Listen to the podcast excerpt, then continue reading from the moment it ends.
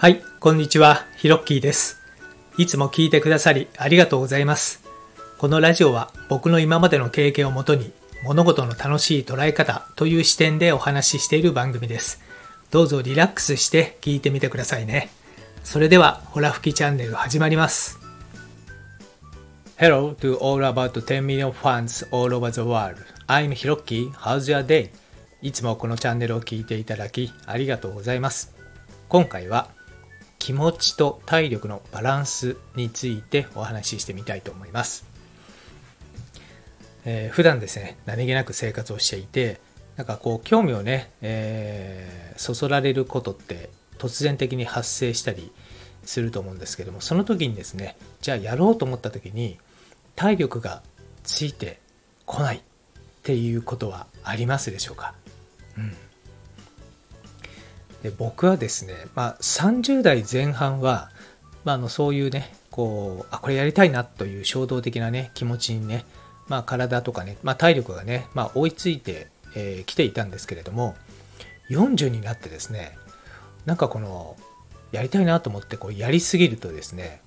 体力に響くというか、体にかなりのダメージをですね、感じるようになりました。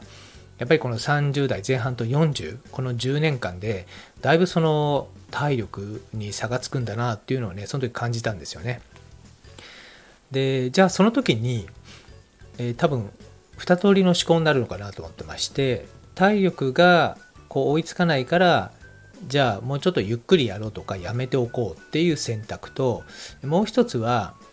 その体力は体力として、気持ちの思うがままにまずはやってみようと。で、後で体にねダメージがあってもしょうがないよねっていう形でまずは行動しちゃうという2パターンだと思うんですけどもね、大雑把に言って。で、僕はやっぱり後者を選びたいんですよね。なのでこの体力がね続かないとかね、そういったもの、もちろんねこの大切なんですけれども、体のことはね、かといって目の前で興味のあることに対して遠慮するかというと、そうではなくて、やっぱりやりたいなというふうに僕は考えるので、じゃあ結果どうなるかというと、じゃあやっぱりそのベースとなるね、やっぱり行動しようと思った時にちゃんと動ける体を作っておこうという、思考に、なりました。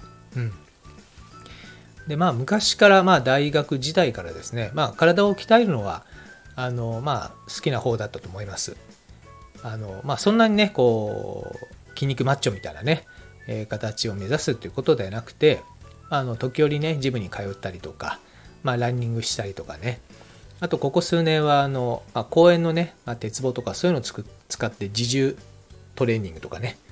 してみたりとか、もちろんマラソンにはまったりトレイルランにはまったりっていうのも、おそらくそのね自分が何かしらその、気持ちの赴くままに行動したいために、多分そうやって体を鍛えてるんだろうなというふうに思います。はい。なので、自分が体を鍛えてるっていうのは、自分のね好奇心による行動力を鈍化させたくないからなんだろうなというのは、僕の中で結論が、出ております。で、そうするとですね、ある程度はね、そうだこれやろうと、思った時にですね、体が、ついてこれるようになりましたよね。40歳になってから体作りっていうのをね、真剣に考えて、少しずつですよね、そんなに、焦る必要もなく、コツコツコツコツとですね、やれる範囲、その時にやれる範囲で、やってますけれども、ある程度ベースとなる体力がだいぶこれでつきましたよね。で、それと同時にですね、自分は今調子どうなんだというその自己対話の必要性をですね、強く感じています。はい。で、その時にですね、自分に質問した時に、その回答が、OK であればもう GO ということですよね。で、このことからですね、すごく感じ取ったのが、例えばある物事がやりたいと、将来の夢とかね、いろいろ、あるじゃないですか。あると思うんですよね。30代の時はね、特に将来の夢を書いておきましょうとかね、ドリームリストみたいなものをね、書くなんていう、自己啓発系のね、セミナーなんか、もしくは本とかでもね、そういうの書かれているものありますけれども、あれはある程度ね、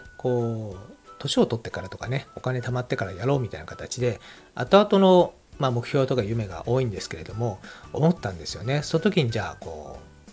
時間ができました、ね、お金が貯まりました、じゃあやりましょうってなった時に、気持ちは OK なんだけど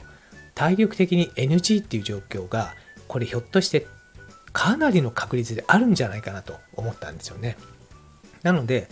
この結構自分が持っているベースの体力っていうのはかなり重要だなと、何が重要かというと、こうやろうと思う、夢とかですね、希望をこう実際やれますよって環境になった時にですね、体力がついてこれるかどうか、その行動力が実現できるかどうかっていうのは、まあ、実は気持ちではですね、何歳上まで行っても全然いけちゃうと思うんですけど、体力がってなった時にですね、ある程度年を重ねてくるとできない可能性もあるなと思ったんですね。はい。なので